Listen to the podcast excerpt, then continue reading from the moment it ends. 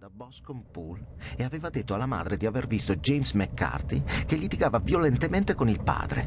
Proprio mentre stava raccontando queste cose, il giovane McCarthy era arrivato di corsa al loro alloggio dicendo di aver trovato il corpo senza vita del padre nel bosco e chiedendo aiuto al custode. Era molto agitato, senza fucile e senza cappello, con evidenti macchie di sangue fresco sulla mano destra e sulla manica. Accidenti! Ora capisco perché hai detto che tutti i sospetti cadono sul figlio della vittima. Già, la moglie del custode e sua figlia l'hanno seguito e hanno trovato il cadavere del signor McCarthy steso sul prato vicino al laghetto, con la testa fracassata da dei colpi di un corpo pesante e arrotondato. Le ferite sembravano compatibili con il calcio del fucile del figlio, che è stato trovato nell'erba poco lontano dal cadavere.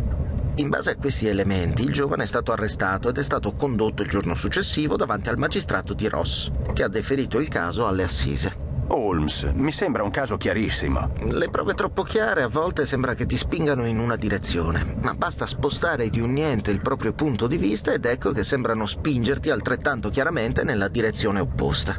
In ogni caso devo ammettere che le prove a carico del ragazzo sono molto gravi. È possibile che sia lui l'assassino. La signorina Turner, però, figlia dell'amico dell'ucciso, è convinta dell'innocenza del ragazzo. Ha incaricato Lestrade, che ricorderai per il caso dello studio in rosso, di esaminare tutta la vicenda nell'interesse dell'accusato. Lestrade si è trovato in imbarazzo e mi ha cortesemente chiesto di occuparmi del caso e, ed eccoci qui.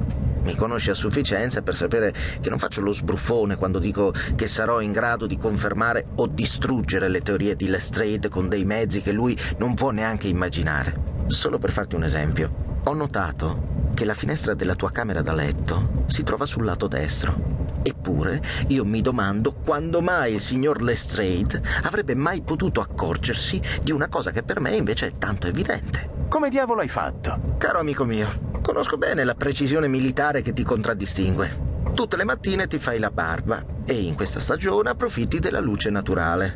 Dato che la rasatura si fa meno precisa mano a mano che ci spostiamo verso il lato sinistro fino a diventare molto trascurata se proseguiamo verso l'angolo della mascella, è chiaro che il lato sinistro è meno illuminato dell'altro. Tornando al nostro caso, credo che ci siano ancora un paio di punti da considerare.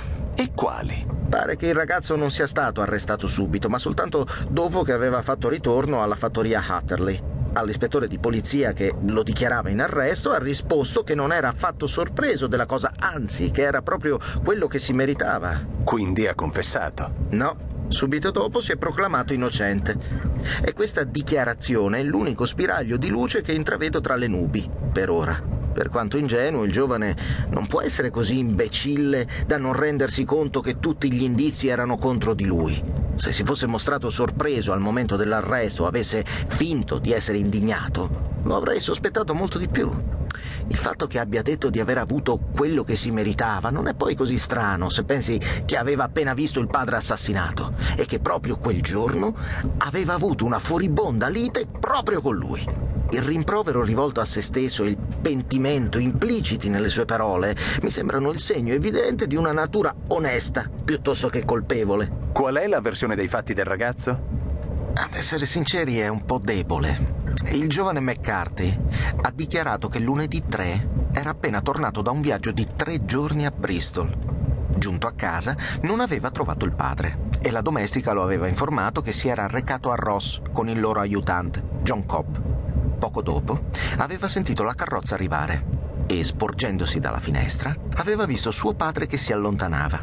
Proprio in quel momento gli venne l'idea di imbracciare il suo fucile e di andare a dare un'occhiata alla conigliera, dalle parti di Boscombe Pool. Quando si trovava a un centinaio di metri dal laghetto sentì un Ui! Un richiamo convenzionale che di solito usava con il padre e giunto di corsa al laghetto trovò il signor McCarthy. L'uomo si mostrò sorpreso di vedere il figlio e nacque subito una discussione molto accesa, dato che il signor McCarthy era un uomo dal carattere violento. Il ragazzo aveva capito che la cosa stava degenerando e quindi si era deciso a tornare alla fattoria. Non aveva percorso che un centinaio di metri quando sentì un urlo violento provenire dal laghetto. Tornò indietro di corsa e trovò il padre morente con la testa fracassata. Rimase qualche secondo inginocchiato sul corpo del povero vecchio e poi corse ad avvisare.